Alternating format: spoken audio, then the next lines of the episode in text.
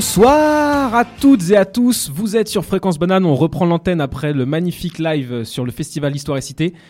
Il est 20h et 1 minute et avant même de me présenter, je vous préviens que vous qui écoutez ceci en direct, vous qui écoutez ceci en podcast, vous vivez actuellement un moment d'ores et déjà historique car en ce mercredi 27 mars, Stranger Sports est officiellement une émission de Fréquence Banane. Yeah Pour ceux qui ne nous auraient pas entendus lors du dernier Bananaton et qui nous découvrent euh, donc, nous sommes l'équipe de Stranger Sports, l'émission du sport insolite, extrême, lointain, bref, du sport qui fait rêver.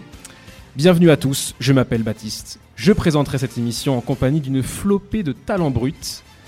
Et je vous présente la composition de ce soir. On retrouve le légendaire Hugo, Bonsoir, bonsoir à tous. l'omniscient Federico à la technique, Et oh, qui est accompagné euh, par le fantastique Antoine, évidemment. toujours là. Et enfin, le mercato étant passé par là, je vous présente notre dernière recrue, l'incroyable Cindy. Bonsoir tout le monde Bienvenue, bienvenue. Ce soir, nous allons vous faire voyager jusqu'en Inde, vous faire frissonner à des vitesses affolantes et perdre foi en vos bonnes vieilles oreilles. Mais avant tout cela, on va se détendre à l'écoute d'un morceau d'Aliota Heinz Jeremia. Puis nous discuterons de l'actualité sportive si vous le voulez bien. C'est parti, c'est la première officielle de Stranger Sports et vous écoutez Lecture Drive. A tout de suite.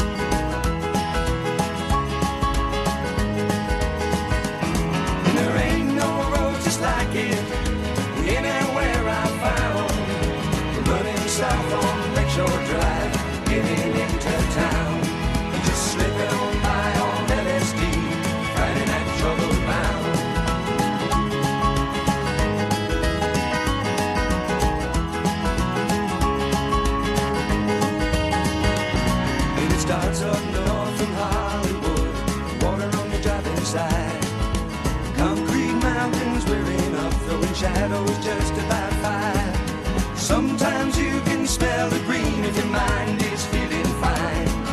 There ain't no finer place to be than running Lakeshore Drive. And there's no peace of mind the place you see riding on Lakeshore Drive.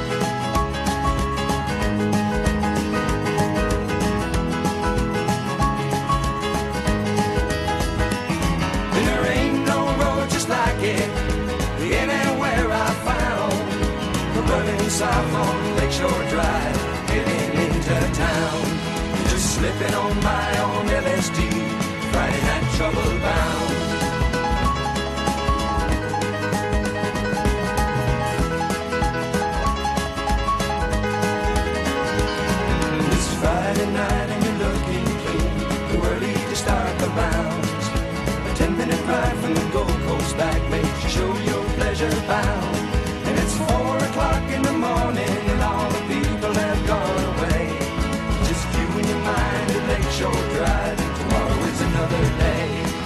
sun shines fine in the morning time. Tomorrow is another day.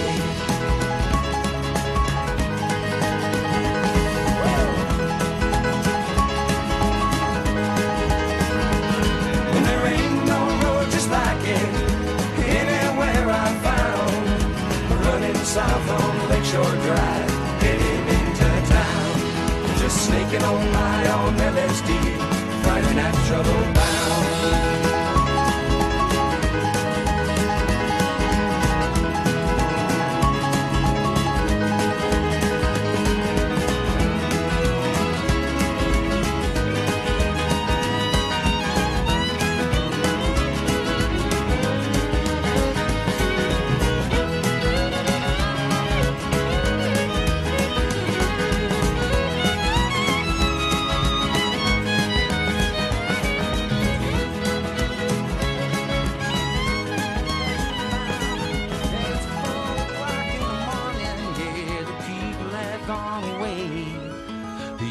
Lakeshore Drive. Tomorrow is another day, and the sun shines fine in the morning time. Tomorrow is another day, but it's okay.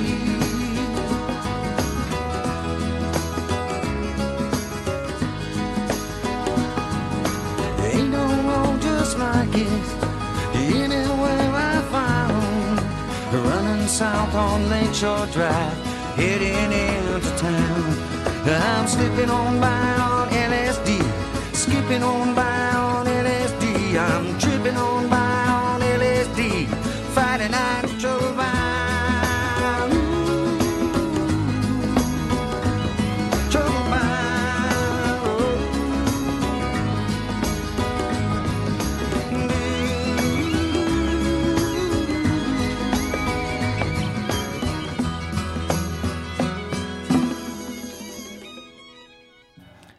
C'était Lakeshore Drive de Aliota Heinz Jeremia. Et maintenant, parlons un peu de ce qu'il se passe dans le monde du sport. Du côté du ballon rond qu'on frappe avec le pied pour commencer, le football donc, c'était la trêve internationale jusqu'à hier soir, avec notamment le début des éliminatoires pour l'Euro 2020 et la fin de ceux pour la Coupe d'Afrique des Nations 2019. Et grosse déception du côté de la suite, je suis désolé Hugo, on va en parler. Aïe aïe aïe. La Nati avait débuté par un succès 2-0 face à la Géorgie et tous, on était tous persuadés qu'une deuxième victoire se profilait contre le Danemark. Alors que la Suisse menait 3-0, les joueurs de Vladimir Petkovic ont encaissé 3 buts dans les 10 dernières minutes pour concéder finalement le nul 3 partout. Bon, 4 points en 2 matchs, rien de dramatique, mais bon, quand même beaucoup de regrets. Pour ce qui est des autres résultats européens, donc pas de grosses grosses surprises. L'Allemagne sort vainqueur du choc face aux Pays-Bas, 3 buts à 2. Les autres gros ont bien tourné, hein, à l'exception du Portugal qui ronronne un peu en ce début d'éliminatoire avec deux matchs nuls face à l'Ukraine 0-0 et la Serbie un but partout. Et les seules petites surprises euh, sont venues euh, de Hongrie qui, ont fait tomber les vice-champions du monde croates, du Kazakhstan qui ont maîtrisé euh, l'Écosse 3 buts à 0 et surtout d'Israël qui s'impose 4 à 1 face à une sélection autrichienne méconnaissable. Et pour le continent africain maintenant, on connaît à présent les 24 sélections qualifiées pour l'édition 2019 de la Coupe d'Afrique des Nations, la Cannes, qui se tiendra en Égypte du 21 juin au 19 juillet prochain. Les favoris sont là, mais on espérait une petite surprise du côté des Comores. La jeune sélection de ce petit archipel coincé entre Madagascar et le continent pouvait se qualifier ce week-end pour sa première grande compétition internationale après un beau parcours en éliminatoire. L'équipe était parvenue à s'offrir une finale de groupe contre le Cameroun et devait l'emporter pour se qualifier. Malheure- Malheureusement, les Lions indomptables ont eu raison des vaillants Sélacantes et le Cameroun décroche le dernier ticket pour la compétition en s'imposant 3-0. Néanmoins, c'est la promesse de lendemain qui chante pour cette sélection des Comores. Et du côté du basket et de la NBA, l'image de ces derniers jours est bien sûr l'incroyable buzzer beater de Jérémy Lamb. Alors un buzzer beater, pour ceux qui ne savent pas, c'est euh, un tir euh, qui donne la victoire euh, dans la dernière seconde, quand euh, quand il y a eu le buzzer et que c'est la fin du match. Et donc euh, Jérémy Lamb, le joueur des Charlotte Hornets, permet à son équipe de l'emporter sur le parquet des Raptors de Toronto d'un tir du milieu de terrain à la dernière seconde. C'est magnifique ça. Un exploit en plus euh, qui, n'est pas anodin puisqu'il pourrait vraiment compter en fin de saison, car euh, Charlotte a enchaîné hier soir en venant à bout de San Antonio, tandis que Miami s'est incliné sur son parquet euh, face à Orlando, ce qui fait que les Hornets reviennent à une seule victoire du Heat et peuvent encore rêver des playoffs à l'Est. Ailleurs euh, dans le pays, Boston euh, s'impose à Cleveland, et malgré l'officialisation du fait que les Lakers de LeBron James ne verront pas les playoffs, Los Angeles est allé gagner à l'autre bout du pays, à Washington. Et maintenant un mot de cyclisme. Le cyclisme mondial a un nouveau numéro 1 et il est français. Bien qu'on ressasse chaque année que les tricolores ne brillent que rarement au général des grands tours, c'est un Français qui est à présent au sommet du classement mondial des cyclistes. Julien Alaphilippe grimpe sur cette première marche et il doit notamment cette performance à sa belle victoire dans le Milan-San Remo qu'il a acquise après un magnifique sprint final. Et un autre Français a brillé cette semaine mais en boxe. Georges Horry, champion d'Europe des poids coqs, a conservé son titre en battant au point l'Espagnol Aramis Torres. Et un mot de sport mécanique, la saison de Formule 1 a commencé il y a déjà deux semaines et le paddock est cette année orphelin d'une de ses légendes, l'Espagnol Fernando Alonso. Le double champion du monde s'est retiré des circuits mais pas de la route. Il commence euh, aujourd'hui des essais en rallye raid au volant d'un Toyota Hilux. Et le pilote est intéressé par une participation prochaine au Dakar. Comme quoi, on peut toujours se reconvertir. Et maintenant, les JO. L'haltérophilie sera bien à Paris. Après de nombreux cas de dopage lors des Jeux de Pékin et de Londres, la discipline a été surveillée, mais sera bien de la partie en 2024. C'est un poids en moins pour l'IWF, la Fédération internationale d'haltérophilie. Ah, on a tous remarqué le joli jeu de mots de Baptiste. Il était magnifique celui-là. hein. et maintenant en tennis avait lieu hier les huitièmes de finale du Masters 1000 de Miami et on a assisté hier à plusieurs surprises. Les deux Canadiens euh, encore en lice ont brillé. Chapovalov euh, écarte Tsitsipas et surtout euh, Aliassim, un qualifié qui se défait de Basilashvili en seulement 2-7. On n'arrête plus le jeune espoir euh, canadien de 18 ans. Euh, autre surprise, euh, Tiafo qui élimine le Belge David Goffin et Bautista Agut qui sort la tête de série numéro 1 Novak Djokovic quand même. Isner, Koric et Anderson sont les autres qualifiés pour l'écart. Et Roger Federer lui s'apprête à jouer contre le russe Medvedev. Je sais pas le score en direct, le match n'a pas vraiment encore commencé. Et chez les dames, c'était aujourd'hui les quarts de finale. Barty a éliminé la tête de série numéro 3 Kvitova. Euh, et le match euh, entre Wang et Simona Alep s'est terminé un peu plus tôt dans la journée. C'est Simona Alep qui l'a emporté 6-4, 7-5. Et enfin, un petit retour vers le football. Si pour les hommes, il n'y avait pas de foot en club cette semaine, ce n'est pas le cas des femmes, puisqu'ont eu lieu en ce moment euh, les quarts de finale retour de la Ligue des Champions. Euh, premier qualifié, l'Olympique lyonnais féminin, donc, s'est imposé euh, 4 buts à 2 sur la pelouse de Wolfsburg. Et euh, les filles de l'Olympique lyonnais confirment donc leur victoire, victoire à, à l'aller de buts à 1. Par contre, ça va mal euh, pour le PSG, même s'il y a encore un petit espoir, puisque les, les Parisiennes mènent 1-0 sur leur pelouse contre Chelsea. Elles ont perdu 2-0 à l'aller. Il leur manque un petit but pour arracher les prolongations. On joue actuellement la 51e minute, 1-0 pour Paris. On y croit. Voilà, voilà pour ce qu'il se passe à peu près. J'aimerais maintenant euh, aborder quelques petites questions avec vous, chers amis. Mais oui. On est prêt. J'en ai deux principalement. La première, est-ce que l'équipe de France en football donc peut-elle réaliser le doublé Coupe du Monde Euro comme en 98-2000 Hugo, un avis? Euh, ouais, selon moi, c'est vraiment possible parce qu'ils ont une génération euh, dorée, on pourrait dire. Ils ont beaucoup de jeunes joueurs qui seront encore là dans deux ans. Et puis euh, bah là, en plus, ils ont bien commencé leur parcours de qualification, donc euh, ça me paraît possible. Mais ils auront des concurrents sérieux, je pense notamment à l'Allemagne ou Mhm. aux Pays-Bas qui ont aussi des jeunes joueurs. L'Allemagne qui est en reconstruction? L'Allemagne qui est en reconstruction, Après qui, pourrait renaître euh, de ses cendres, tel le phénix. Mhm, Tout à fait. On verra ça. Ouais, le- les Pays-Bas, t'as raison aussi, ils sont bons. Mais moi, j'y crois, euh, à cette équipe de France. Il y a une génération vraiment dorée, comme tu dis. Et euh, de toute façon, en France, on aime bien les histoires qui se répètent, j'ai l'impression. Donc, euh, pourquoi pas un nouveau doublé euh, 2018-2020 Tu me dis un avis? Bah, je suis d'accord qu'il y a des jeunes prometteurs et que. Ouais, j'ai envie d'y croire. On va dire Mhm. que oui. Mais je peux pas donner un discours aussi nous est- élaboré que Hugo. Donc elle, voilà. nous est, elle nous est sympathique, cette équipe de France. On a envie qu'elle on a envie qu'elle y arrive. Et euh, deuxième. Ah, comment ça, Antoine fait nom de la, fait nom de la tête? Bien sûr qu'on a envie qu'elle gagne. Ben non, on veut que ça soit la Suisse qui gagne. La Suisse, il gagne l'euro. Et, et- et attends, et un retour de l'Italie?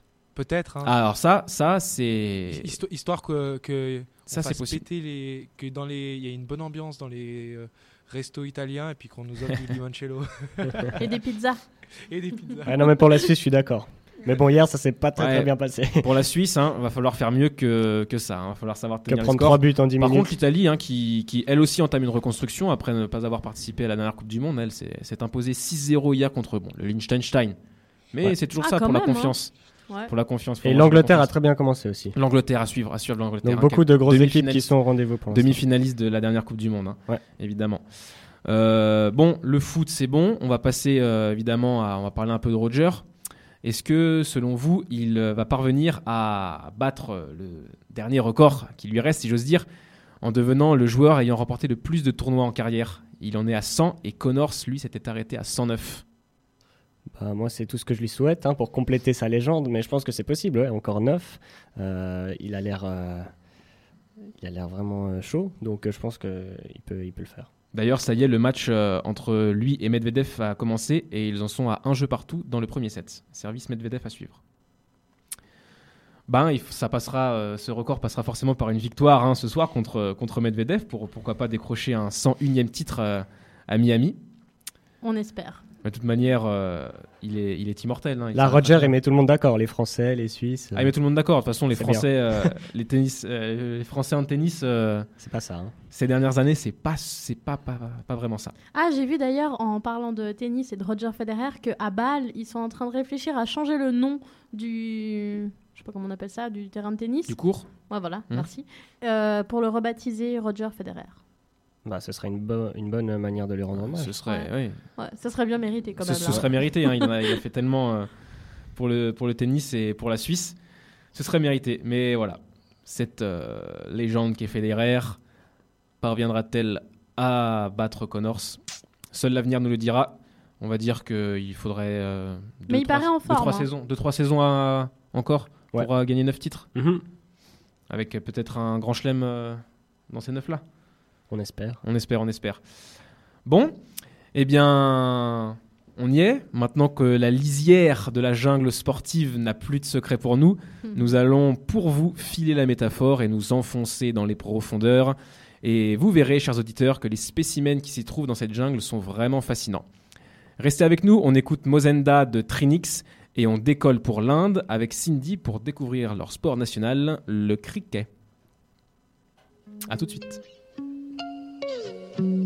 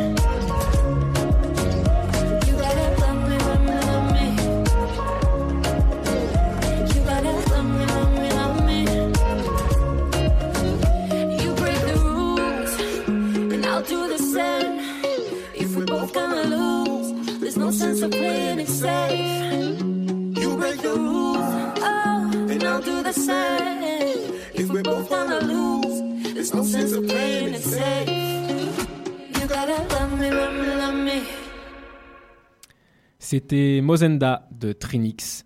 Et à présent, place à notre chronique qui nous fait voyager. Cindy va vous raconter ce qu'il est arrivé loin de chez vous.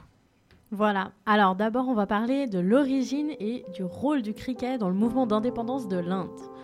Le cricket est né en Angleterre au XVIe siècle et est arrivé en Inde à la suite de la colonisation britannique. Pour les officiers, le cricket est un outil de leur mission de civilisation, comme ils disaient. Ils en faisaient la promotion jusque dans le système éducatif. Et c'est cette mission qui a finalement contribué à favoriser le projet indien d'utiliser ce sport comme un outil, à leur tour, mais de résistance cette fois-ci.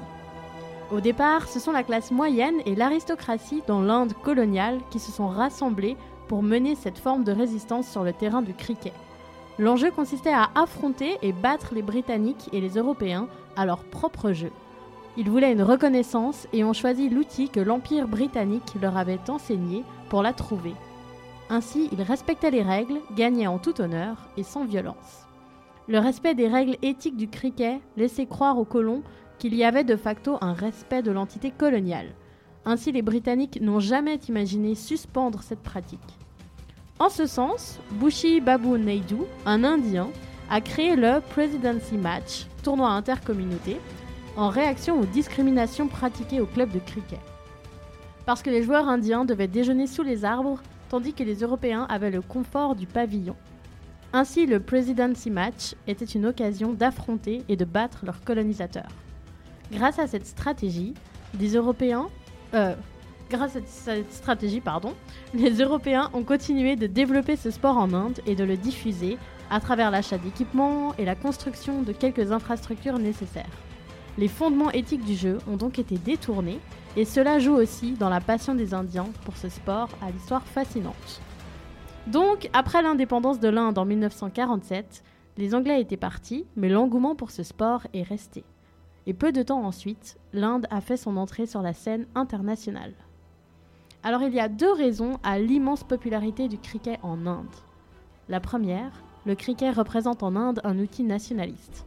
Comme nous l'avons expliqué, il a d'abord été un instrument de lutte contre la domination coloniale. En effet, au début du XXe siècle, le choix de l'action militaire contre la domination britannique a été exclu. Donc le cricket a joué un rôle dans la lutte contre l'oppression. Deuxièmement, le cricket est l'unique sport où les Occidentaux sont forcés de compter avec l'Inde. En effet, l'épicentre financier du cricket mondial se trouve là-bas. Il faut aussi dire que l'Inde, seconde nation la plus peuplée au monde, a une présence vraiment minime au niveau mondial concernant le sport en général. Par exemple, au JO de Sydney en 2000, l'Inde n'a gagné qu'une seule médaille de bronze. Et dans toute son histoire olympique, le pays n'a remporté qu'une seule médaille d'or. Le cricket, en revanche, est la discipline où les Indiens peuvent s'imposer. Nous parlerons de leur palmarès tout à l'heure, mais une chose est sûre, le cricket est plus qu'un jeu pour cette nation. À titre de démonstration, les droits du cricket indien ont été vendus pour une somme colossale. Est-ce que vous avez une idée en dollars américains et pour une durée de 4 ans de combien ont coûté ces droits Rappel- Rappelle-moi l'année Il n'y a pas d'année. Il y a pas d'année je suis désolée, ça n'a pas été indiqué, je sais pas. Euh, Parce que ça doit jouer quand même. Euh, je sais pas, je dirais, ça se compte en millions Beaucoup de millions. Centaines de millions Oui. 200 Plus, Allez, moi je dirais euh, 250 millions. plus. Encore Ah, 400 vous pouvez- millions. Non, vous pouvez monter 700 encore. millions Un petit peu moins. 600 Ouais, par là. 612 millions de dollars. Ah ouais. C'est largement supérieur que dans n'importe quel autre pays. C'est bien simple, avec son milliard de téléspectateurs et son prix, l'Inde est nommée première puissance mondiale du cricket. Il faut, il faut savoir qu'il y a trois formes principales de jeu au niveau international. Le test cricket, le one day et le 20. Ces noms représentent des versions différentes du cricket. Chacune de ces versions a son championnat qui porte le même nom. Le premier match de l'équipe d'Inde de cricket est un test cricket disputé en 1932. Et depuis, son palmarès ne cesse de s'étoffer. L'Inde remporte une fois le trophée, le trophée des champions, une fois le 20, deux fois la Coupe du Monde, en 1983 et en 2011, et cinq fois l'Asia Cup. Avant d'en découvrir davantage sur le cricket, je vous propose une pause musicale avec la chanson Malang du film Doom 3, film indien. C'est parti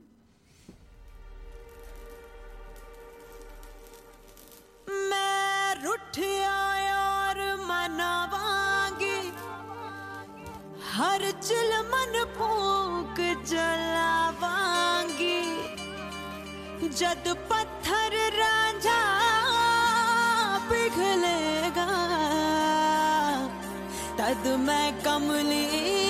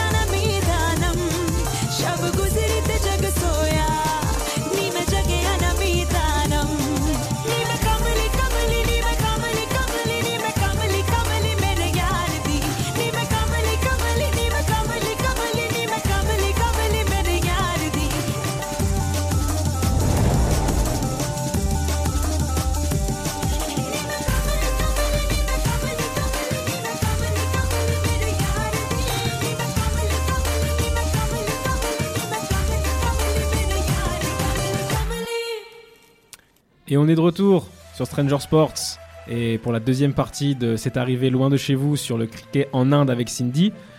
J'en profite pour vous toucher un petit mot. euh, si vous avez loupé le début de l'émission ou si vous voulez réécouter nos interventions dans le bananaton, eh bien tout se trouve sur le site fréquencebanane.ch. C'est en podcast, en libre service. Donc servez-vous. Cindy, je te repasse euh, la main. Ok, merci. Alors, ça recommence par une question. Je voulais vous demander, avez-vous une idée de la durée d'un match de cricket? Eh bien, je crois savoir que ça peut durer plusieurs jours. Exact, ouais. Ça peut aller de quelques heures à plusieurs jours. Un test match, par exemple, une des variantes abordées tout à l'heure, peut durer jusqu'à 5 jours, Ah oui, durant lesquels les joueurs s'affrontent 7 heures par jour.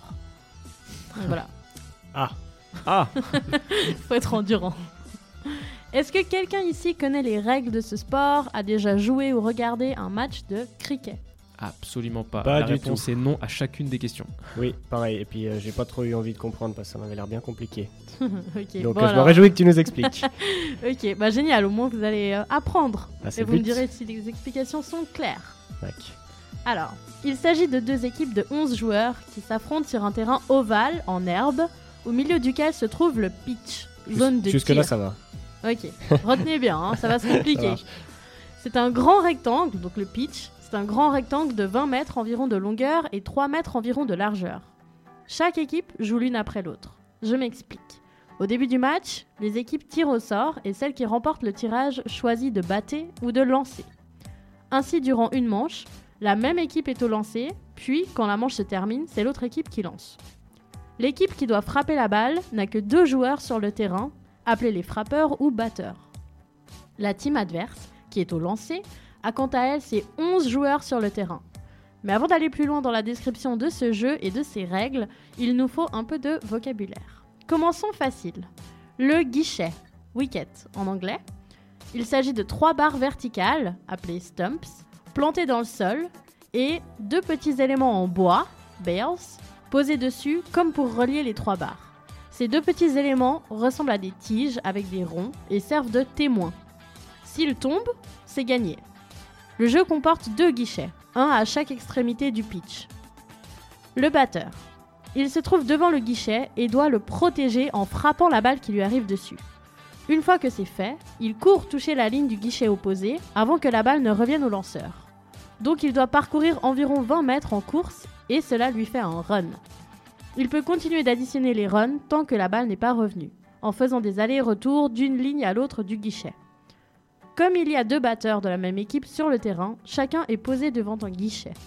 Ainsi nous avons un batteur dit actif qui frappe la balle et l'autre dit inactif mais qui joue soit si le premier joueur est éliminé, soit après 6 balles jouées, ou encore simplement si son collègue a terminé sa course à l'autre bout du pitch pour gagner du temps. Le lanceur. Il lance la balle dans le but qu'elle touche le guichet. Les chasseurs se trouvent sur le terrain et sont de l'équipe du lanceur. Le but est de ramasser au plus vite la balle et de la ramener au lanceur. Jusque-là, vous suivez à peu près? Ça va, ouais. C'est vrai, ça se complique un petit peu, mais on suit. C'est bien, vous êtes J'espère que pour ceux qui nous écoutent, c'est la même. Ça va, après je vais un peu récapituler, reprendre, ça devrait aller. Bon, pour le fun, un over, c'est six lancers de balles, et après ces six lancers, on change de lanceur et de batteur. Pour visualiser et voir si vous avez bien compris, devant le guichet se trouve Un batteur. exactement le batteur. Celui-ci fait face au lancer de l'équipe adverse et a plusieurs tâches. Il doit empêcher la balle du lanceur de toucher le guichet, nous l'avons dit. Autrement, il est éliminé et cela donne un point à l'équipe adverse. Et il doit essayer de frapper la balle le plus loin possible. S'il parvient à frapper la balle, il fait un run, une course qui vaut un point. À propos des frappes du batteur, attention, il y a des nuances. Si le batteur envoie la balle directement hors du terrain, cela vaut 6 points. Si la balle touche le sol avant d'y parvenir, 4 points. Et dernière possibilité, que la balle touche le guichet opposé ou qu'un adversaire l'attrape à la volée et le batteur est éliminé. À chaque fois qu'un batteur est éliminé, cela équivaut à un wicket touché. Un guichet touché. Ok? Ok. Très bien. Alors, on change de batteur chaque combien de balles 6. 6. Yes Oh, vous êtes au taquet C'est génial Chaque 6 balles. Et qu'est-ce qui détermine quand un- une manche est finie? Alors cela dépend des versions jouées. Une façon de terminer une manche est lorsque tous les frappeurs de l'équipe à la batte ont été sortis. Une autre façon de faire est lorsque 10 des 11 batteurs sont out, ou encore, cela peut être après un certain nombre de lancers de balles. Quoi qu'il en soit, la fin d'une manche signifie que l'équipe qui était au lancer va battre et vice-versa et l'équipe qui remporte le match est celle qui marque le plus de points. Dans le test cricket, forme prestigieuse et traditionnelle du cricket, le nombre de lancers par manche n'est pas défini. Donc la manche se termine seulement lorsque 10 des 11 batteurs ont été éliminés. Cela peut prendre du temps, vous vous en doutez. Donc on limite le test cricket, ou le test match, à 5 jours. Rien que ça. Avec 6 heures de jeu ou 7 quotidiennes. Ouais, ça dépend en fait, justement, les infos que j'ai trouvées sur internet. Parfois, c'était pas. Ça se rejoignait pas forcément. A contrario, la variante la plus courte du cricket est le 20, qui dure 3 heures maximum, car le nombre de manches est limité à une par équipe, avec une série de 20 lancers maximum par manche. Rassurez-vous, si l'envie ou la curiosité vous prend maintenant de regarder la Coupe du Monde, par exemple, celle-ci joue la, version One Day.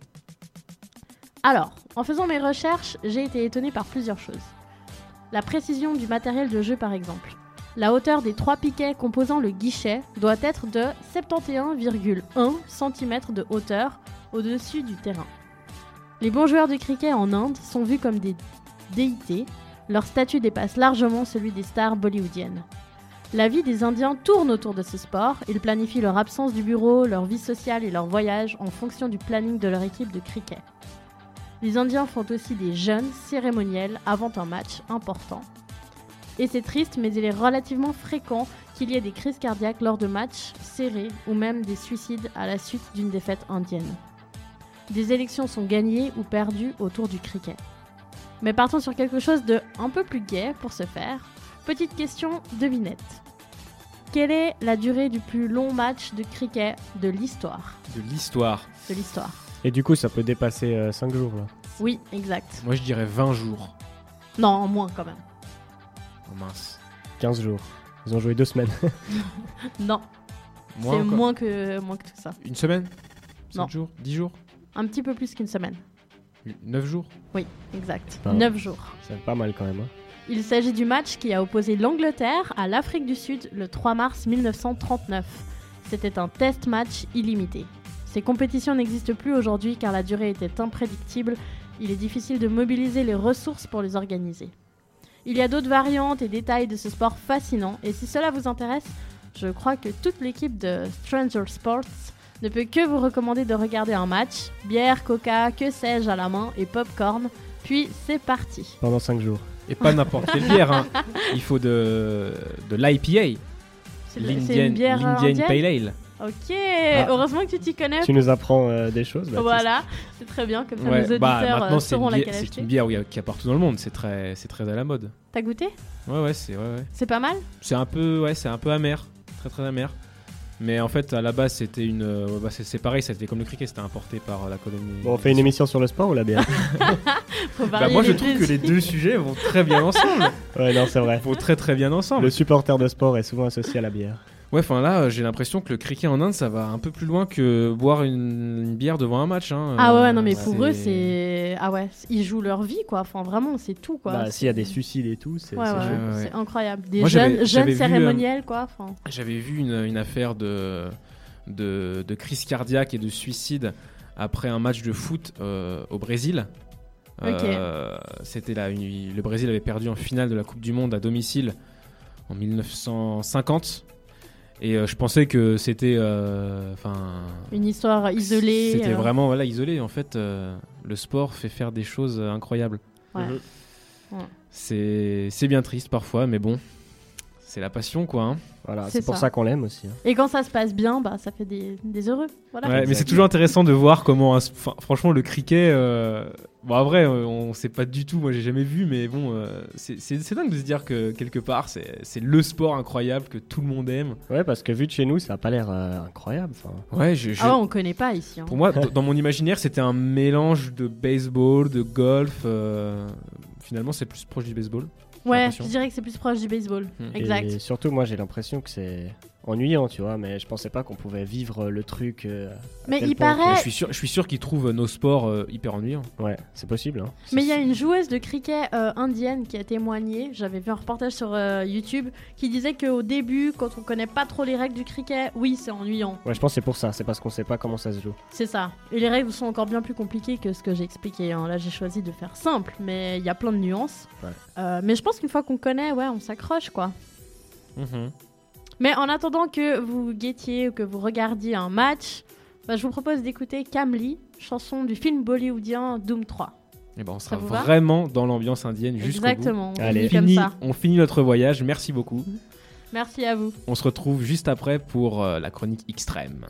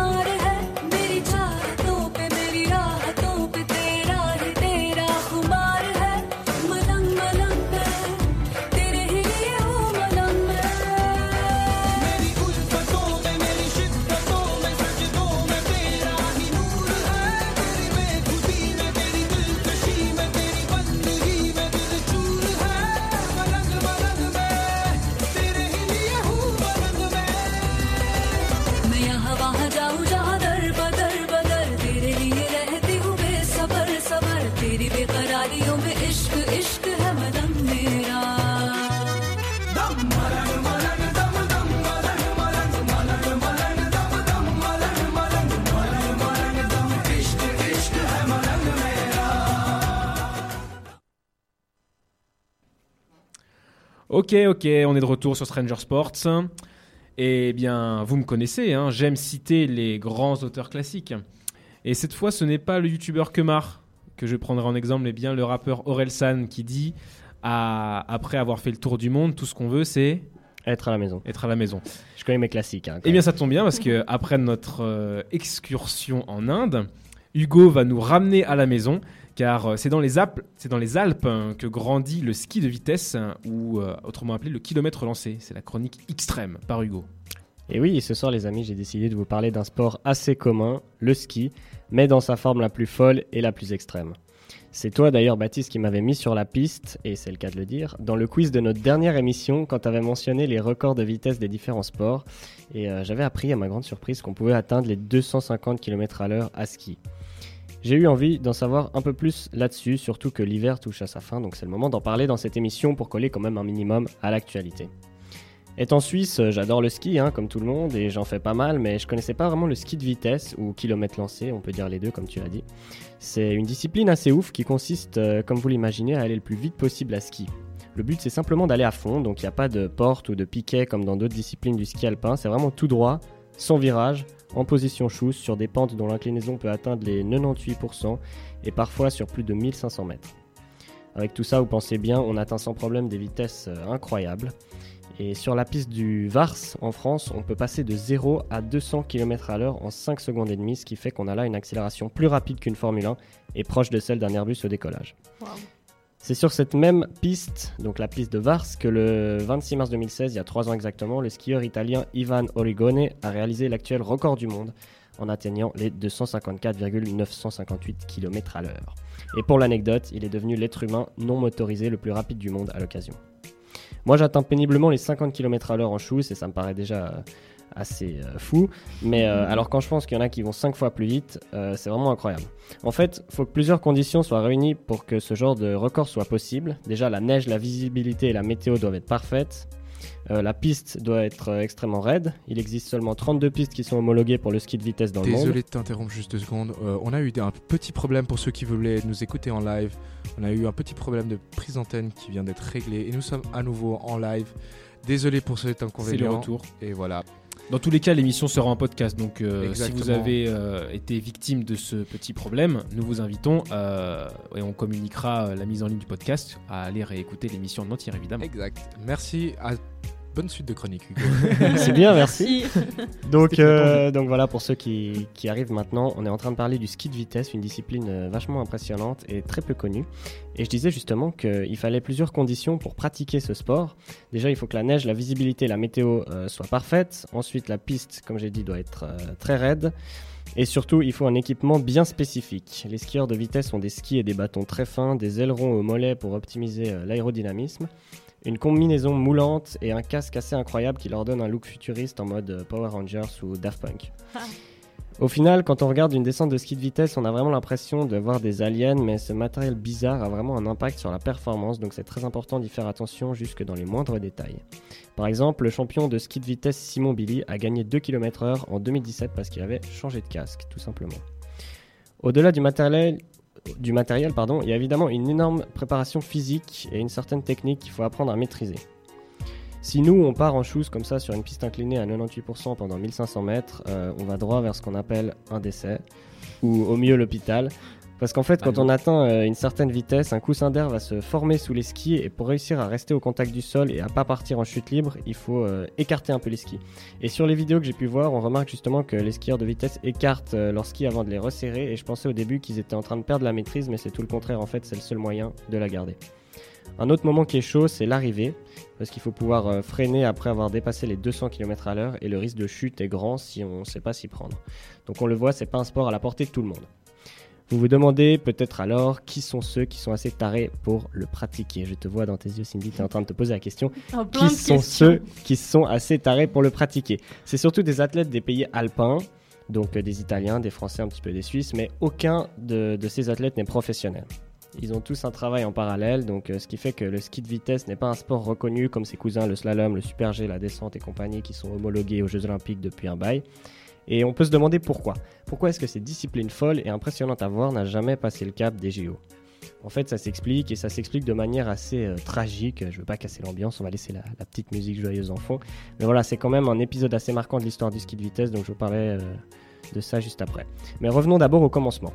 Le ski de vitesse, qui était appelé euh, kilomètre lancé ou KL à l'époque, a débuté dans les années 30 en Suisse quand un scientifique s'est demandé quelle vitesse pouvait atteindre un skieur. Un premier record est enregistré avec un Autrichien qui dépasse les 139 km à l'heure et qui donne le coup d'envoi de cette course au record. Le sport se développe ensuite surtout dans les années 80 avec euh, la sécurisation des pistes, des progrès concernant le matériel et même le développement de fédérations internationales de ski de vitesse. Et ça prend tellement d'importance que ce sport est présenté pour la première fois au JO comme discipline de démonstration à Albertville en 1992.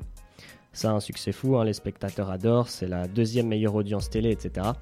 Mais c'est là qu'on arrive à l'épisode un peu tragique qui va venir noircir le tableau. Le skieur de vitesse valaisan Nicolas Beauchâtet, qui s'était qualifié pour les finales de l'épreuve, meurt pendant un entraînement en percutant une dameuse. Et cette histoire explique en partie le fait que ce sport n'a pas été reconduit pour les éditions suivantes des Jeux Olympiques d'hiver, à cause de cette dangerosité. Mais c'est aussi pour ça qu'on en parle dans la rubrique extrême. Un sport extrême, ça comporte forcément pas mal de risques. Et j'imagine que les champions actuels sont conscients de ces risques, et je pense même euh, qu'ils aiment ça. J'ai lu une interview du skieur de vitesse Simon Billy dans laquelle il disait qu'il aimait ce shoot d'adrénaline pendant les descentes et qu'il vivait que pour ça. Il a d'ailleurs déjà annoncé qu'il voulait être le premier skieur à dépasser les 260 km à l'heure, en battant donc le record établi par euh, l'italien Origone. Donc malgré les incidents passés et les risques, la course au record continue. Certaines compétitions fixent aujourd'hui une limite de vitesse à 200 km à l'heure, mais c'est pas le cas de toutes, et on a des fois des descentes sur des pistes avec un potentiel de vitesse très élevé, comme à Verbier ou à Vars, donc c'est possible de skier encore plus rapidement surtout à une époque où les technologies de pointe permettent de concevoir des équipements toujours plus précis et perfectionnés. Affaire à suivre donc.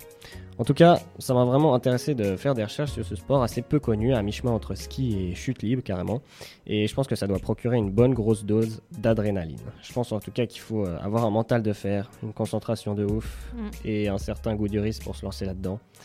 Est-ce que vous pensez avoir les qualités requises, les amis Baptiste Est-ce qu'on se lance dans le kilomètre lancé Non La réponse est directement non. Non, faut, faut être très très bon skieur déjà. Ouais, non, c'est il clair. faut être un petit peu taré. Moi, je suis pas, je suis pas taré à ce point, non. Ouais, non. moi je tiens à ma vie aussi. Mais par contre, euh, il y a un truc hyper intéressant et qui m'a expliqué pas mal de choses. Quand j'étais euh, ado, euh, j'adorais aussi faire le chousse euh, dans les, dans les descentes de ski. Mhm. J'aimais pas faire des virages, j'allais le plus vite possible. Ouais. Bon, sans essayer de me tuer ou d'aller à 260 km/h. Mais euh, je me suis cassé le pouce parce qu'en chousse, mes skis se sont croisés. Et j'ai pas compris pourquoi, parce que j'avais l'impression que je les gardais bien droits, et puis ils se sont croisés, j'ai giclé en avant et je me suis cassé le pouce. Et grâce à ta chronique, je viens de comprendre qu'en fait, quand on est en chousse, il vaut mieux avoir les skis un peu écartés. Un peu écarté, c'est ça ouais, tout à fait. ouais. Voilà. Bah, tu as très Donc bien merci, nous éviterons Faut, les bon, faut accidents. peut-être euh. aller un peu moins vite aussi que 200 km/h. Oui, bon, je me suis calmée maintenant. hein. Mais bon, voilà. Par contre, euh, moi, c'est- enfin, tu m'as dit un truc, des pentes à 4, 98%. Ouais. Ouais, c'est à Vars, en France. C'est le Oh, record du monde. c'est- vertical, quoi. C'est vertical, mais c'est juste le début. Mais Ouais, ouais, ça leur ouais, permet d'avoir une accélération Moi de ouf, déjà, du enfin, coup. je peux pas me lancer là-dedans, c'est impossible. Ouais, ouais, ouais. Enfin, je flippe très trop. Et c'est pour ça que c'est presque de la chute libre. Mm. Ils ça, doivent, ouais. ils doivent vraiment essayer de faire en sorte que les skis restent collés au sol parce que sinon ils partent en avant, ils tombent quoi. Bon, ça pour le coup, ouais, j'avais déjà vu des vidéos de ça, c'est vraiment impressionnant. Cindy, toi t'avais avais déjà vu ou entendu parler du ski de vitesse? Non, alors jamais. Pas du tout? Non. Et ça t'inspire ce genre de sport extrême? à, à part ça, à regarder, ça peut être impressionnant et je pense que ça te donne déjà un petit peu d'adrénaline rien que de regarder. Ouais. Donc euh, T'as pourquoi peur, pas, pour les- t'as peur pour les types, ouais. Ouais, ouais, euh, à fond. Mais d'essayer, euh, non, merci, c'est Mais bon. après, j'avais aussi une petite remarque en tant que sport, ce- cette discipline-là. Bon, je trouve ça évidemment, bien sûr, très très impressionnant. Mm. Mais j'ai un peu le, le sentiment que le que le sportif, il, il maîtrise rien en fait. Il, il maîtrise pas la performance. Je veux dire que hum, la, performance dépend presque intégralement de la combinaison des skis, du casque, mais pas vraiment du Ouais. skieur qui est finalement dans sa position. Et puis voilà. Bon, faut quand même bien gérer la position. Enfin, il y a Ouais, beaucoup. Ouais, mais une fois que tu fais ça, euh, Il y a beaucoup de sports de vitesse, enfin je veux dire même la Formule 1 dans un autre registre, tu peux te dire que c'est la voiture qui fait tout, mais le mais- pilote il fait quand même pas mal. Ouais, il faut, il faut- il faut la piloter la voiture. bah les skis, faut, faut, piloter tes skis aussi. Ouais, mais là, tu Tu vois vas, ce que je veux dire? tu vas tout droit une fois que tu as ta position, c'est bon, je veux dire, parce que le, la performance, elle se situe juste dans la vitesse, elle se situe pas au freinage. Je sais pas si Ouais, tu fais mais un beau freinage. C'est une position que si tu changes d'un millimètre, je pense, bah tu gicles quoi. Enfin, c'est fini pour ta vie Ouais. presque. Mais en tout cas, c'est euh, intéressant ce que tu dis et ça m'amène à une une question. Est-ce que, euh, selon vous, ce sport devrait faire son retour aux Jeux Olympiques? Bah moi, tu vois, pour cette raison-là, je pense pas en fait. Parce que pour moi, c'est c'est un sport scientifique en fait. Ouais, c'est surtout de la technologie pour mettre Voilà. au point des combinaisons euh, Ouais, ouais. efficaces et tout. ouais. Toi, tu, bah, tu dis la F1, il y a quand même une grosse part de technique euh, et de, de science là-dedans, mais il y a quand même du pilotage, une course, de la stratégie. Les, circuits qui changent, course. Faut quand même enregistrer la forme du circuit aussi. Voilà, là, tu es sur ta piste, tu descends, et c'est un petit peu celui qui aura la meilleure combinaison qui gagne, quoi. Ouais, je vois ce que tu veux dire. Ou celui qui bouge le moins et qui reste le plus dans sa position. Ouais, Voilà, voilà. ouais. Mais je trouve que ça, ça dépend vraiment en fait de l'innovation, de de- d'avoir un casque plus profilé, euh, des skis, euh, je sais pas comment ils doivent être exactement, mais j'ai l'impression que tout pourrait se faire en soufflerie en fait. Bon, après, quand même, niveau mental, je pense qu'il faut. euh, C'est presque pas de la méditation, mais il faut un self-control et un mental d'acier quand Ouais, même. clairement, faut Donc, euh, gérer la pression et tout. Ouais. Mais je trouve qu'il y a vraiment ce côté où le sportif maîtrise pas la performance en Mm. fait. C'est vraiment le, le matériel qui maîtrise la performance. Je vois ce que tu veux dire. Après, si, si toi ou moi on y va, bah. Oui, évidemment, on évidemment qu'il faut avoir euh, une certaine, euh, il faut avoir, il faut maîtriser au moins la technique de base. Ouais, non, clairement. Mais derrière, euh, voilà, c'est c'est juste ce qui me dérange un petit peu. Voilà. Ouais. Bah, Mais écoute, euh, ça, euh, ça n'enlève en rien euh, au caractère excessivement impressionnant. le caractère Excessivement impressionnant. extrême de mais pour cette euh, tenir activité. aussi, juste comme ça. Mais je sais pas si vous êtes resté longtemps en chousse une fois à ski. Au bout d'un moment, ça, peut-être à tes cuisses qui chauffent et tout. Ah, si tu fais ça à une certaine vitesse, tu dois, il y a tout qui doit trembler. C'est pas, il y a pas une énorme surface en contact avec le sol hein, quand même Ouais, sur un ouais, ski. non, c'est Ouais, clair. Donc non, tu dois quand même c'est super euh, dur. Tu dois quand même avoir dur. un hyper contrôle de tes jambes pour pas qu'elles elles partent un coup euh, Mm. en l'air et tu t'envoles tel un pingouin ou je sais pas. Bah non, un pingouin ça vole pas. Bah oui, tu t'envoles tel un pingouin Hommage- et ensuite tu te Hommage à, hommage à Thierry. Roland, euh, fauché comme un lapin en plein vol. Ouais. Par un avion. Non, mais voilà, je pense que, en tout cas, euh, la discussion est ouverte, mais c'est très impressionnant à regarder. et Je pense qu'on est tous d'accord euh, là-dessus. Et ben Ah. franchement, ça, ça image vraiment la, la chronique extrême. Vraiment, merci, merci pour ça, Hugo. J'avais un encore une question pour Hugo, si on a le temps. On a bien sûr le temps. Ok, super. Euh, tu disais qu'il y avait eu malheureusement un décès pour Ouais. euh, cette discipline sportive, c'est pour ça qu'elle a été enlevée des JO. Ouais, entre autres. ouais. Ok, et euh, je me demandais si dans d'autres disciplines euh, de ski, par exemple le slalom, etc., est-ce qu'il n'y a pas eu aussi, euh, parce qu'il me semblait qu'il y avait eu aussi des décès, vous savez? Euh, alors, oui, mais c'est je crois que c'est possible. plus rare. Mais dans, c'est- dans ce sens-là. C'est sûrement Bah, plus rare. oui, ouais. c'est- Ah, c'est dans ce sens-là, donc les décès, genre- ça arrivait vraiment fréquemment. euh. Bah, je pense que. plus que dans d'autres disciplines. Je pense que c'est peut-être évalué comme ça, j'en sais rien. Mais Puis je veux pas, je veux pas ressenti. casser l'ambiance, mais prendre une dameuse à 200 km/h, Il n'y a pas beaucoup de chances de, Euh, de survie. ouais. enfin, c'est surtout que l'accident est très très impressionnant, hein, euh, à mon avis. Hein. Et c'est cet pas- accident-là qui Je a. sais pas comment. Paf le chien Ah, mais je sais pas dans quel état on a retrouvé le type, mais. Merci Antoine. à la cuillère. Aïe aïe À la ouais. paille. Ça doit- c'est- je pense que c'est surtout ça qui doit, qui doit un petit peu, euh, Ouais, ça a qui choqué. doit un petit peu Et retenir. le, les- le fait que c'était chaînes pendant de les, télé, pendant les que- Jeux Olympiques, c'était très marquant. Bah oui. C'est- Après, il y a pense peut-être que- eu d'autres accidents dans d'autres disciplines de ski, mais celui-là, il était très Je pense que impressionnant, ça doit, très grave. gêner, ça doit gêner sur ouais, voilà, les, les acteurs de la, de, de la télé qui, qui payent les droits et qui n'ont pas forcément envie de voir un gars mourir en direct. Bon, Euh, c'était à l'entraînement, donc c'était peut-être pas en ouais, direct. mais- enfin, En tout cas, c'est une histoire qui ils s'est peut-être enlevé pour pas que ça arrive en direct. qui euh, s'est la fois su, d'après. ouais. Ouais, ouais. Ok. Bon, on a fait le tour. hein. En tout cas, ce qui est sûr, c'est que quand on s'amuse, le temps passe aussi vite que Ivan Origone sur une piste euh, de ski de vitesse. Ouais. Car oui, les amis, c'est déjà la dernière euh, pause musicale de l'émission. Mais vous savez aussi ce que ça veut dire, non? C'est qu'après Odessa et son morceau A Moment Apart, il y aura le, Le Stranger quiz. Alors préparez-vous, parce qu'après, rien ne sera jamais plus pareil. On se retrouve juste après ça.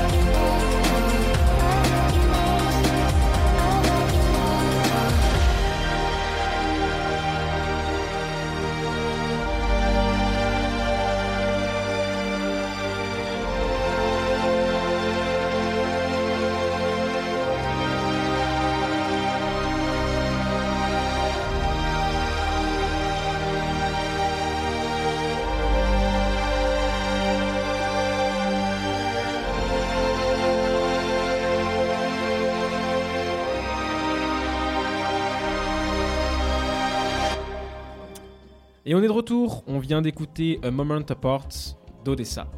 Et avant de passer au point culminant de l'émission, le Stranger Quiz, on va faire un rapide point des, des scores en direct qu'on avait au début de l'émission. Euh, des illusions quand même une nouvelle fois hein, pour le PSG en Ligue des Champions, comme quoi ça ne touche pas que les, les hommes. PSG féminine donc s'impose 2-1 euh, face à Chelsea, mais ça ne suffit pas hein, puisqu'elles avaient perdu 2-0 le match aller. Elles prennent le but de l'élimination dans les arrêts de jeu. Grosse grosse déception euh, pour les filles euh, parisiennes. Et euh, par contre, euh, destin contraire pour Roger Federer, lui qui déroule euh, son match contre Medvedev. Il a remporté le premier set 6 jeux à 4.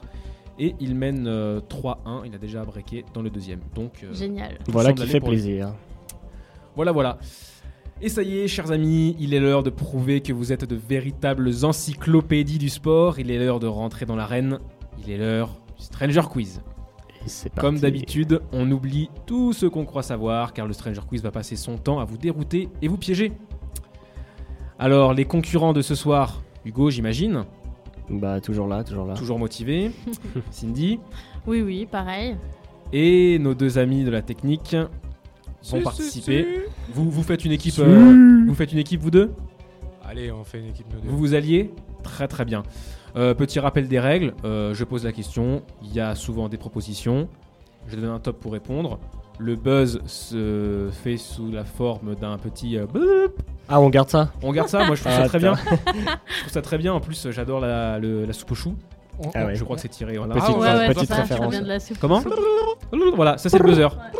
Donc si vous voulez répondre, c'est Et ensuite, on- tu nous donnes la parole. Et ensuite, je vous donne la parole. Voilà, je, je fais un petit peu l'arbitre du quiz. Je rappelle évidemment que si vous donnez la bonne réponse en étant le premier à parler, 3 points. En Mhm. étant le deuxième, 2 points. En étant le troisième, 1 point. Et voilà, après, euh, il n'y a plus de proposition, donc c'est 0 points, évidemment, c'est trop facile. La mer Noire. Non, ça c'est pas bon. Ah, j'aurais, ouais, j'aurais, j'aurais pu le glisser. Je suis sûr que t'aurais, t'aurais sauté sur l'occasion. Bon, si tout le monde est prêt, on va pouvoir y aller. Est-ce que vous êtes Euh. prêts, les amis? C'est pas faux. On est prêt. Allez, on est parti. Première question de ce Stranger Quiz. Pontus Aline est surfeur. Et il aime par-dessus tout se lancer des défis. Et il aura fallu 9 longs mois pour relever le dernier. Mais quel est-il ce défi? Réponse A. Il a surfé sur une planche tractée par un dauphin dressé exprès pour l'occasion. Réponse B. Il a surfé sur une planche faite de glace. Réponse C.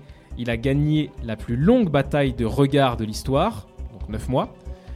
Ou réponse D, il a dompté la plus grande vague jamais surfée. Top. Réponse A. Réponse A, ça vient de la technique. Il a surfé sur une planche tractée par un dauphin dressé exprès. Ouais. Non, quand même pas. Voilà. C'est pas ça. J'ai Hugo, j'ai très mal fait. Magnifique. c'est j'aime- homologué, c'est homologué. La, la parole est à toi. J'aime pas ce petit, euh, ce petit bruit. Euh, moi, je pense que c'est la D qu'il a surfé sur la plus grosse vague euh, Jamais surfé. jamais surfée. Ça Est-ce que tu penses est-ce- crédible. Est-ce que tu penses que c'est vraiment une, une réponse qui, qui irait dans le Stranger Quiz? Mais je pense que justement, tu bluffes. Genre, c'est la moins ça que impressionnante, mais c'est la A, vraie. Tu crois quoi Hmm, Tu penses que je bluffe? Eh ben, c'est pas la bonne réponse. Ah, Désolé. Bah du coup, il y a plus que toi. hein, donc, Bah, euh, c'est pour ça que j'ai laissé parler avant parce que j'hésitais si c'était la il- D ou pas. il Du te coup, maintenant reste- c'est ma il te réponse. reste la B et la C. Je choisis la B. La B, il a surfé sur une planche faite de glace. Oui. C'est la bonne réponse. Un point pour toi. Ah, j'étais pas loin. Il a Stratégie, réalisé, stratégie. le surfeur suédois a réalisé donc ces- cet exploit en Norvège, sur les îles, euh, au large des îles Lofoten. Donc voilà, en fait, c'est c'est impressionnant. Il a, il a vraiment euh, sculpté sa planche de surf euh, dans un bloc de glace. Bien joué. Et il a réussi à, à surfer avec. Donc je sais pas pourquoi c'est 9 longs mois. Donc voilà, 9 longs mois entre le moment où il se relève le défi, où il se pose le défi, et le moment où il le relève. Donc, euh, Peut-être pour réussir à construire une planche réellement Mais c'est qui quand même puisse- très, très avec laquelle tu puisses surfer, Ouais, ça doit ouais, pas ouais. être évident avec de la glace. il s'entraînait, l'entraînement a dû être. euh, Puis très, ça doit très dur. casser avec la glace, hein, mine de rien. Bah, c'est Genre ça. quand tu l'as. Ouais, ouais, ouais, je sais pas. C'est pour ça qu'il faut, il y a, il y avoir- doit avoir une technique de. de Il a dû en faire une. Ouais, il y a faut fils qui est sculpter passé à une- côté, qui l'a fait tomber, ça s'est pété. Ouais, ouais. bah, en tout cas, il y a bien qu'en Norvège où ils pouvaient faire ça. hein, parce Ouais, que, c'est ça. Bon, bah donc un point pour toi, Cindy. Tu euh, ouvres la marque. Eh ben, Et euh, vous autres, euh, les amis, vous allez pouvoir vous, vous rattraper avec cette deuxième question. Euh, donc, la trêve internationale en football s'est achevée euh, hier soir. Et euh, ces périodes sont souvent ennuyeuses, hein, euh, en tout cas moi je trouve, euh, sans championnat, sans club. Et donc à, chaque fois j'essaie de me passionner pour les toutes petites nations du football qui se font régulièrement atomiser sans jamais gagner ni même marquer le moindre but. Et à ce jeu-là, la sélection nationale de Saint-Marin, minuscule état enclavé en Italie, est plutôt experte. Dans toute leur histoire, hein, commencée dans les années 80, ils n'ont gagné qu'un seul match. Contre qui? Réponse A, Andorre en 2001. Réponse B, les îles Féroé en 2006. Réponse C, Gibraltar en 2016. Ou réponse D, le Liechtenstein en 2004. Blablabla. Cindy a répondu en premier. Euh, Andorre, c'est la A. Andorre en 2001 Ouais. C'est pas ça. Attends. Il avait sifflé, il avait sifflé, il avait sifflé avant. en même temps que Cindy. Il avait sifflé en même temps que Cindy tout à l'heure. Tu nous dis Euh, moi, j'ai pas retenu l'équipe, mais je, je crois que c'est 2016 parce qu'il m'avait semblé entendre qu'ils avaient gagné pour la première fois. Donc c'était Saint- Saint-Marin qui aurait gagné en, En contre 2016. Gibraltar en 2016. En 2016, ouais. C'est toujours pas ça. C'est toujours pas bah, euh, c'est la B. La baie les îles Féroé en 2006 Ouais. Non. Vous avez tous B. trompés. Le seul match de l'histoire que le, le Saint-Marin a gagné, c'était contre le Liechtenstein en 2004. Non. Voilà, c'est à ce jour la seule victoire de l'équipe dans un match amical. Pourtant, Liechtenstein, il joue bien, non. Enfin, Bah, j'ai Ah fait, j'ai fait- exprès. de prendre. Le franc suisse autre que la Suisse, hein, mine de rien. Ouais, Ouais. c'est vrai. c'est Ils sont, ils sont, on les a un peu corrompus, ils sont à nous. quoi. Ouais. Ouais, mais ouais, vous jouez quand même mieux au foot qu'eux, hein, parce que euh, ils sont Ah, bah, vraiment pas. C'est j'ai- mis, je crois que j'ai mis les pires nations européennes là en On va pas perdre contre Saint-Marin, nous.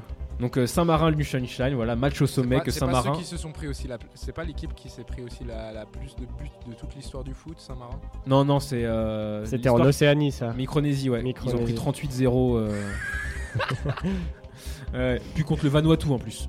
Donc c'était vraiment Ah Micronésie ouais. contre Vanuatu. Enfin bon, Ils jouent à pieds nus là-bas. voilà. Et donc euh, voilà, le Saint-Marin qui bat le Liechtenstein seulement 1-0. Hein. T'imagines ta seule victoire et en plus c'est une victoire 1-0. Sur penalty ou pas? Je sais pas, j'ai pas le détail non plus. Je vais pas te donner non plus le nom du buteur. Donc voilà, donc c'est aucun point, les amis. Ouais. Euh, Là, je m'attendais à ce que vous répondiez. hein. Si vous répondez pas maintenant, euh, ça va être compliqué ensuite. Hein. Bon, vas-y, vas-y, on répond. Allez, toujours un seul point pour Cindy. Troisième question. Et attention, cette fois, il n'y aura pas de proposition, ce sera une réponse sèche. Donc je dirais top, et puis vous, si vous pensez savoir, voilà. On a- on n'a pas besoin de faire le guerre. bruit. voilà. Si, si, vous Si, avez besoin de faire le bruit. Ah merde. T'as pas de chance, hein. Et si tu veux, tu peux faire. Je, je suis pas sûr que j'arrive Non, là, je je te trouverais juste bizarre, là. Là, je n'aurais pas la parole, je, je n'aurais pas la parole. Fait je une incantation satanique en fait. Ah. Euh, On met le micro sur off. Euh, donc, cette, que- cette question. Qu'est-ce qu'un nageur olympique et une pierre de curling ont en commun? Top. Euh, Dis-moi. il touche euh, de l'âge de zoo. Oui, c'est vrai, hein. Oui, mais c'est pas la réponse que j'attends. C'est pas la réponse que j'attends. Ah non, c'est pas du tout ça. hein. Faut pas être plus précis que ça. c'est On pas- a- J'ai le droit à plusieurs essais quand même? Euh, on va laisser un peu d'essai, mais là c'est la, c'est la parole à Cindy. Cindy, vas-y, vas-y. Euh, il glisse. Hmm, la pierre de curling glisse, mais le Le skieur aussi. le glisse, nageur euh, ne glisse pas. Il nage. Il glisse sur l'eau tellement il est rapide et gracieux. C'est pas la bonne réponse. Quelqu'un veut retenter sa chance? Nous on est obligé, nous on est obligé, on- faut qu'on gagne, faut qu'on mette un point à la fin. Allez-y. Hein. Bah, attention, il y a un moment où je vais, où je vais arrêter. hein. Est-ce Ouais, qu'on mais peut avoir un petit indice? Euh, non. Donc t'as dit. Je vois pas comment donner pas- d'indice sans, sans Ah, être pas trop- évident. Les deux coulent. Les deux coulent. Un nageur olympique il coule. Euh, Bah, Surtout une pierre de curling, ça coule à quel moment. Bon, allez, 5 dernières petites secondes. Si personne n'a de, de proposition, Euh. je vais devoir donner la réponse. Faut donner des trucs. Euh. Les deux sont au contact du froid. Bof, ça aurait pas Non. été ouf comme réponse. Non, c'est vraiment. Je ça sais, tient en un hein, mot. Ça tient en un mot. En ça un tient mot. en un mot. Jeux Olympiques. Ça, c'est deux mots, ça. Ah ouais, non, c'est vrai. Bah, ils Sport. Bon, je... c'est terminé. Bah oui. Niveau descend. Point. Oiseau. Je vais donner. c'était ça, c'était. blablabla. Non. Bon, je vais quand même donner la réponse. Ce qu'ont un nageur euh, olympique et un- une pierre de curling en commun, c'est leur vitesse. Sé- Ah. Sérieusement? En effet, l'homme le plus rapide de l'histoire dans l'eau, César Cielo, brésilien, a été flashé à 7,7 km/h, soit la vitesse moyenne d'une pierre de curling. Eh bah. Ça me paraît pas tant que ça.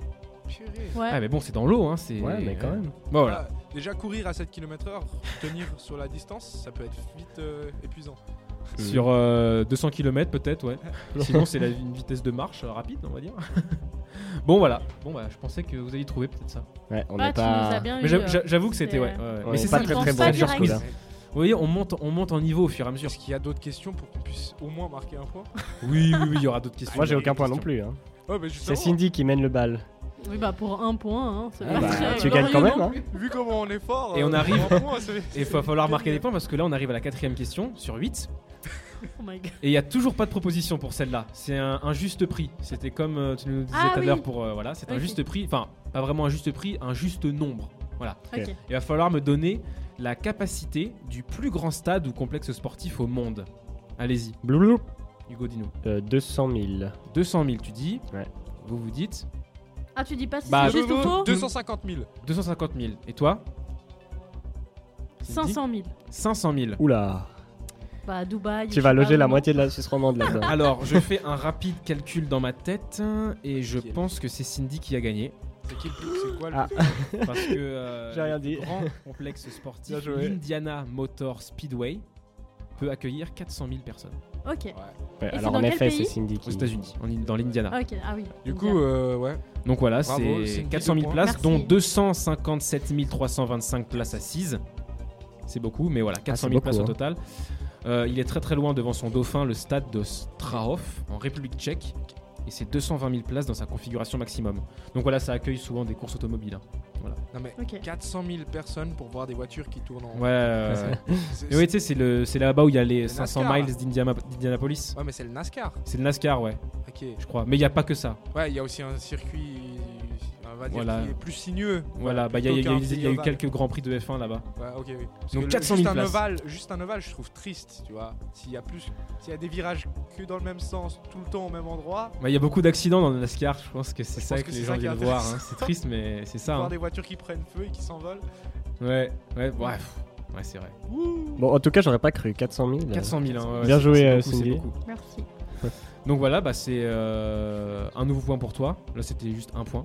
Donc deux, tu marques, euh, deux- tu as deux points, les autres sont toujours bloqués à zéro. Donc euh, tu, tu- tu accrois ton avance finalement. Il y a combien de questions encore? Il reste quatre questions. Ok. Et merde. Ça va, j'ai rien gagné encore. Va falloir y aller. On va revenir, on va revenir. Et là, si il y en a un qui répond bien, ce sera 3 points, parce que là c'est un classement. Et les classements c'est très difficile. Alors, le classement, voilà, je l'ai. Je rappelle que euh, jamais personne n'a marqué de points sur ce type de questions dans l'histoire du Stranger Quiz. La grande, grande histoire du Stranger Quiz. Longue histoire. Dans les deux soit- épisodes précédents. Que ce soit dans notre émission euh, à blanc après notre formation ou lors du bananaton. Alors, y aura-t-il un exploit ce soir? Je l'espère. Et voici le défi qui vous attend, jeunes esprits avides de connaissances. Eh oui. Classez par ordre croissant les records suivants. Plus grand nombre de pompes consécutives, plus grand nombre de tractions consécutives en 24 heures, plus grand nombre d'abdos consécutifs en 30 heures, et plus grand nombre de burpees poitrine au sol consécutives en 24 heures. Ah, attends, j'ai une question. C'est Oui. quoi le burpees? Burpees, c'est... euh, tu commences debout, ah, hein. tu te mets euh, au sol, position pompe, ah ouais, ok. tu fais une pompe, tu te relèves, tu fais un saut. Ah ok, je et vois tu ce que c'est. recommences. Ok, merci. C'est bon, je vois ce que c'est. Donc voilà. Plus Alors- grand nombre de pompes, plus grand nombre de tractions, plus grand nombre d'abdos, plus grand nombre de burpees. Ok, blou blou blou blou. Cindy, vas-y. Euh, abdos. Donc Euh, abdos, c'est le moins. Ouais, le moins. Le moins. Le moins. Ça va si je commence dans standard? Continue. Abdos, après euh, pompe. D'accord. Ensuite, je dirais euh, burpees D'accord. et euh, traction. Traction, donc, c'est- Le le record le plus élevé. Ok. Ah, euh, non, le moins élevé. Je commence par abdos, genre t'arrives à faire le plus d'abdos en bah, 24 c'est- heures. D'accord, Ah. donc faut faire la. Ah oui, pardon, j'ai par dit dans le sens hein, inverse. moi je valide pas ça. Par ordre croissant, par ordre croissant. Donc, Par ordre croissant. Ok, donc d'abord le traction. traction, c'est ce qu'on fait le moins. Voilà. Après, j'ai dit euh, burpees. Burpees. je Truc crois. chelou, ouais. Après, voilà. Après les pompes. Après les et en pompes. dernier, les abdos. Bravo. Non. Bravo. Mais tu C'est rigoles. exactement la réponse à laquelle je pensais. hein. Ah ouais, mais t'as. Non, elle mais parce que je fais du avant. sport quand même, donc je me rends compte un peu. Ouais, tu savais ce que c'était les burpees et tout. Ouais, ouais, les abdos, ça va. Les tractions aussi. C'est dingue, ce premier coup. Merci. Non, mais c'est incroyable. Waouh, mais- Là, il a déjà Eh, gagné je en suis fait. la c'est- première c'est dans foutu. l'histoire de Stranger Sport. Ah, il va, Alors là, falloir- je va suis falloir vraiment faire, contente. va falloir faire une remontada, mais là c'est très, ça va être très compliqué de la rap. Non, mais Parce C'est que là, elle incroyable. gagne 3 points, elle est à 5 points. Voilà. Donc euh, on va faire un petit. Il y a un même- complot là, elle a vu les réponses avant. Juste, juste un truc. Moi, j'ai pas entendu la question de base. Je l'ai deviné en écoutant sa réponse parce que j'étais en contact avec le magnifique président qu'on salue chaleureusement. On on le le salue, on le salue, On. Mais bon, voilà, c'est toujours 3 points pour, euh, pour Cindy. On va faire quand même un petit, euh, une petite précision quand même pour rendre à César ce qui est à César, Ouais. ou en l'occurrence euh, à différentes personnes. Euh, le plus grand nombre de burpees, euh, donc non, c'était d'abord les tractions, voilà. Les- le plus grand nombre de tractions consécutives en 24 heures, le record est à 5862. C'est déjà pas mal. Ouais, Déjà, le mec fait des faire, tractions hein. pendant 24 heures, quoi. Donc voilà, Guy une, Valentino, hein, traction. un américain. Ensuite, on avait euh, les burpees poitrine au sol en 24 heures, 9480. Voilà, Eh ben. Toujours un américain, Lloyd Wima. Ces mecs sont complètement fous. Ensuite, on avait le plus grand nombre de pompes consécutives, 10 508 pompes. Donc là, il n'y a, pas de- y a pas de temps, c'est juste tu fais des pompes jusqu'à ce que tu n'en puisses plus. Ok. Ça, Ah c'est un japonais, Minoru Yoshida. Eh ben, Et le record tient depuis 1980. Mais ces donc- mecs sont malades. 10 Ouais, ils 508. sont mal- Mais à la suite, sans pause. Ah ouais, ouais, ouais, comme ça. Bah, bah, Waouh, bah. ok, d'accord. Non mais c'est, Ok. bah je sais pas, ils doivent avoir des petits, petits trucs pour boire en même temps, mais Puis eux, on les teste pas au dopage, contrôle antidopage. Eux, ils, euh, ils, ils- ils se dopent Bah, tout ce qu'ils veulent. C'est juste, ouais, sûrement parce que c'est juste un record comme ça pour le plaisir. là, Le mec, le lendemain, il meurt. Et donc, enfin- Vraiment, il a battu le record. ça, il s'en fout. Enfin, tenez-vous bien parce que le plus grand nombre d'abdos consécutifs en 30 heures appartient à un Brésilien Edmar Freitas et il est de 133 986. Putain Waouh. de merde. Ah ouais. Imaginez ça, plus de 130 000 abdos Attends, en combien d'heures en 30 heures. Ah ouais, mais il en a fait genre, euh, je sais pas combien par minute Ah, je alors. peux pas faire la Mais c'est incroyable quoi. C'est incroyable. Et ça te permet, Cindy, de marquer 3 nouveaux points. 5 points pour toi. On passe à la question numéro 6. À 5 points. Les gars, faut se réveiller. non, celle-là, c'est une question, euh, on va dire, euh, classique euh, dans le terme euh, donner des points. Si vous parlez en premier, voilà, vous gagnez 3 points. Voilà. Par contre, il faut donner deux réponses. Parce qu'il y a deux bonnes réponses sur les 4 Vas-y, vas-y, propositions. Ok. Et il s'agit encore d'un record. Quel record du monde, euh, donc euh, avec un S ou pas, euh, détient Elix Aspersa? Donc deux bonnes réponses, il faut donner les deux pour avoir les points. A. Un record de vitesse de 9,9 mètres par heure. Un record de distance de 72,6 cm. Un chrono record de 277 secondes.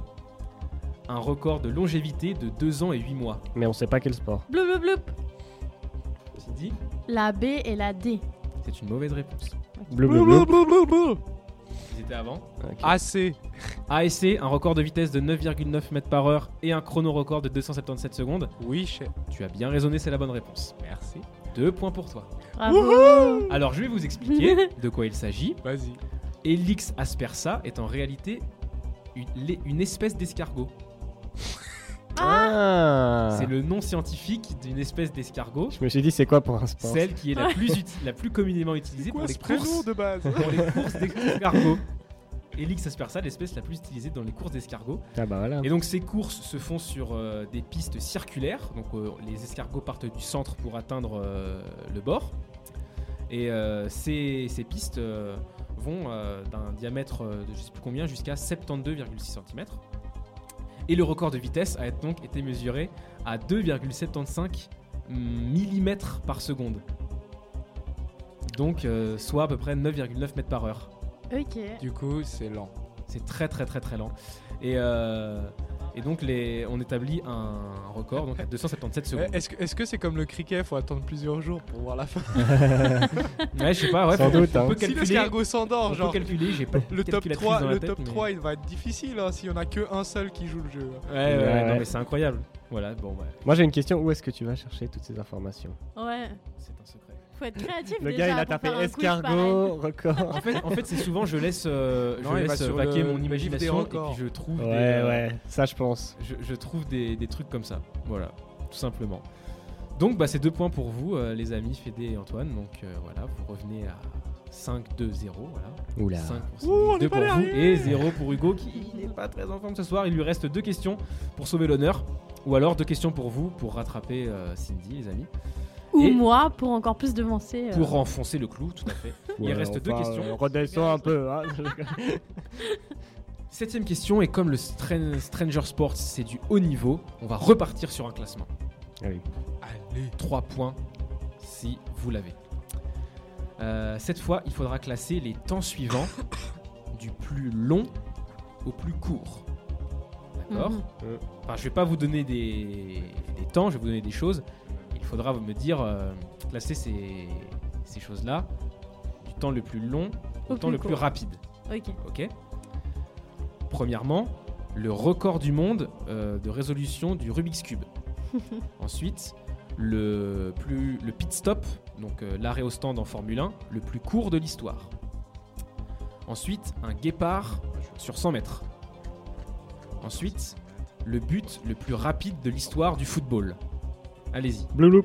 Hugo, Alors, donc du plus lent au plus rapide du plus lent au plus rapide. Voilà, Alors, le plus lent, c'est le but de l'histoire du football. d'accord, Ensuite, le guépard. d'accord, Ensuite, euh, le truc de Formule 1. ok, Et le plus rapide, c'est Rubik's Cube. c'est faux. C'est la mauvaise Pourtant, ça réponse. paraissait logique. Moi, je dirais le, Le plus lent. le plus lent. Tu veux que je te rappelle Le guépard. Le plus Oh, lent, c'est le guépard sur 100 dire mètres. ça. Ouais, ensuite le but de foot, Ensuite, le Rubik's foot. Cube et le pit stop de Formule 1. Non, c'est pas ça. Ok, alors à moi. À toi. J'essaye. Hein. T'as pas dit bloublou. ouais, mais il y a plus qu'elle. Il y a plus qu'elle. Ouais, mais non. La loi est la loi. Euh, alors, le guépard? Le un guépard guépard? sur 100 mètres. Ok. Après, le. hum, Il reste Rubik's Cube, Ah oui. le pit stop en F1 et le but le plus rapide de l'histoire du football. Le but le plus rapide Ouais, non, je suis pas sûre. Ou le F1. J'hésite. Ah, c'est Euh, trop lent, c'est trop lent. euh, ok, ok. euh, le but Guépard, F1 but, Alors. F1 et Rubik's Cube. Bon, c'est toujours faux. Oh. Vous étiez très très proche, les gars, de la technique. Antoine, Ok, vous étiez alors- très très proche. Vous avez inversé en fait euh, Rubik's Cube et Rubik's pit Cube stop. et euh, but de l'histoire, plus Ah. rapide de l'histoire du football. Ah en ouais fait. Ah, Parce que le plus lent, effectivement, c'est le guépard sur 100 mètres, qui fait un peu moins de 6 secondes, 5 euh, secondes 95. Parce qu'il est, c'est départ arrêté, hein, évidemment. C'est euh, comme. euh, faut le temps qu'il se lance. voilà. ouais. Mm. Mais bon, il va quand même très très vite. Ah bah ouais. Ensuite, il y a le record du monde de Rubik's Cube, établi à 3,47 secondes par un humain, hein, évidemment. Ouais, ouais, parce qu'après, il y a les- les, robots-. Qui le font en moins d'une seconde. là. Ouais. Et euh, ensuite, il y a le but le plus rapide de l'histoire du football, 2,8 secondes. Mais alors ça, il faut que tu m'expliques. Ça veut dire que le gars, il était dans le rond central et il a direct Engagement, tiré. il a direct tiré et le temps que la balle rentre dans le but, il s'est passé 2,8 secondes. Ah ouais, Wow. ça met pas plus de temps que ça? Non. Eh ben, Il avait un sacré shoot. Il Il avait a un levé sacré le shoot. gardien. ouais. Et le gardien était sacrément mauvais. Bah, il, était, il aussi. était sacrément avancé, à mon avis, il était sacrément pas concentré. et le plus rapide, c'est donc le pit stop euh, le plus rapide de l'histoire, 1 seconde 92. eh ben. Co-détenu par euh, les écuries Williams et Red Bull. Je vous invite à aller regarder la vidéo, c'est très très impressionnant. Une seconde, le gars il fait. Ah. Deux secondes, Ouais. c'est presque deux Ouais, secondes. mais c'est comme si tu fais. Salut Il est parti.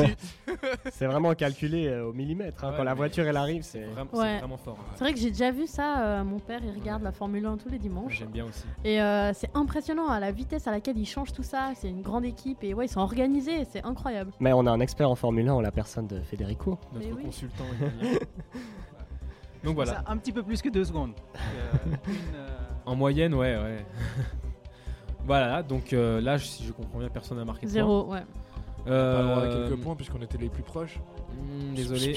Mais il vous reste, on il vous pas, une chance. Il vous reste une chance d'égaliser.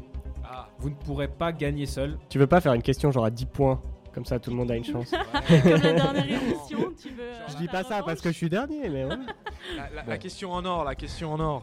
La question en or. En non, mais je rigole, fais ce que Elle tu est veux. pas incroyable. Non, non, non, on va, On va rester on va dans, faire ça dans les règles. dans les règles. a- ouais. Si jamais les Antoine et Fédé répondent en premier avec la bonne réponse, ils marqueront 3 points et ils auront euh, le même nombre de points que Cindy. Ok. Et toi, Hugo, tu peux sauver l'honneur. Allez. On y croit. Euh, question 8 et dernière question. Lequel de ces sports, il y aura quatre propositions, lequel de ces sports est un des sports nationaux à Madagascar? Hmm. Réponse A, le badminton. Réponse B, la pétanque. Réponse C, le bowling. Réponse D, le baseball. Blouloulou. Hugo, Ouh là là, j'ai pas réfléchi. je dirais euh, la pétanque. réponse B, la pétanque? Ouais, je suis pas sûr du tout. T'es pas sûr? Mais allez. Ah, bonne réponse. Allez 3 points pour toi. Putain, il Bravo nous- Ça veut dire que c'est le- il nous bat en fait. Voilà, c'est ça. 3 points pour toi, ça fait 5 points pour Cindy, 3 points pour Hugo, 2 points pour vous, Antoine et VD. Tech. Voilà. Quelle remontée, Hugo C'est le talent, tu vois. Je Donc, savais un depuis le petit début que c'était mot- la pétanque. Un petit mot quand même sur la pétanque à Madagascar, parce que ça me paraît quand même assez insolite. Euh, en effet, les Malgaches sont férus de pétanque. Ils sont même plutôt performants. Ils ont été pour la première fois champions du monde en 99. Et puis après plusieurs Devant podiums. l'OM. Comment Devant l'OM. Devant l'OM. Là, c'est Euh, vrai qu'au sud de la France, il devrait être pas Ouais, mal. je sais Ouais, plus où ça se passait, mais euh, sûrement euh, devant les Français. Oui, Vous avez très, déjà très vu les championnats de France de pétanque sur France 2 Moi, une Ouais, fois, je suis tombé dessus. Mais C'est incroyable. Les commentaires, sont- c'est encore mieux. C'est Avec incroyable. l'accent du sud et tout, mais incroyable. À voir une fois dans sa vie, je, je conseille fortement. Puis ça doit être un des, des seuls sports avec euh, peut-être le sumo où on peut être en fort surpoids et euh, être très très bon. À mon Voilà. avis, ça fait même partie du truc. Fort surpoids et fort alcoolisé. Ouais, hein. peut-être. Mais ça, c'est c'est des bons clichés à mon avis. Mais pour revenir au, au- au Malgache, donc euh, champion du monde en 99, ensuite ils ont enchaîné plusieurs podiums et ils sont redevenus champions du monde une seconde fois en 2016 lorsque le pays accueillait la compétition. Ça se passait à Madagascar. Voilà, Ok. Ils adorent la pétanque. Eh ben, on en apprend tous les jours avec le Stranger Quiz. On en apprend Ouais. tous les jours, ça fait Oh, plaisir. bien joué. Et donc, On connaît la ref. le champion, euh, et en l'occurrence la championne du mois de mars, s'appelle Cindy Bravo. Merci. Bravo, Cindy. Bravo, Merci bravo. Elle va pouvoir aller fanfaronner sur les plateaux télé du monde entier pendant un mois Elle va Avant- pouvoir aller jouer à qui veut gagner des millions. Voilà. Voilà. avant de remettre son titre en jeu. Car oui, Stranger Sports, les amis, touche à sa fin pour, euh, pour aujourd'hui et euh, sera de retour euh, dans un mois. Le temps de vous préparer de nouveaux sujets toujours aussi savoureux. Je remercie Hugo et, euh, et Cindy pour euh, leur chronique d'une précision et d'une efficacité rare dans le milieu. Merci aussi à Fédé et Antoine d'avoir fait passer la technique au rang d'art. Malgré- oui, merci. malgré- les petits bugs. Ce petit bug. De connexion, de live, oui, on s'en excuse encore une fois. Euh, malheureusement, euh, je ne sais pas d'où ça vient, mais ça sera réglé pour la prochaine fois. Ne vous inquiétez pas. Le mystère sera élucidé.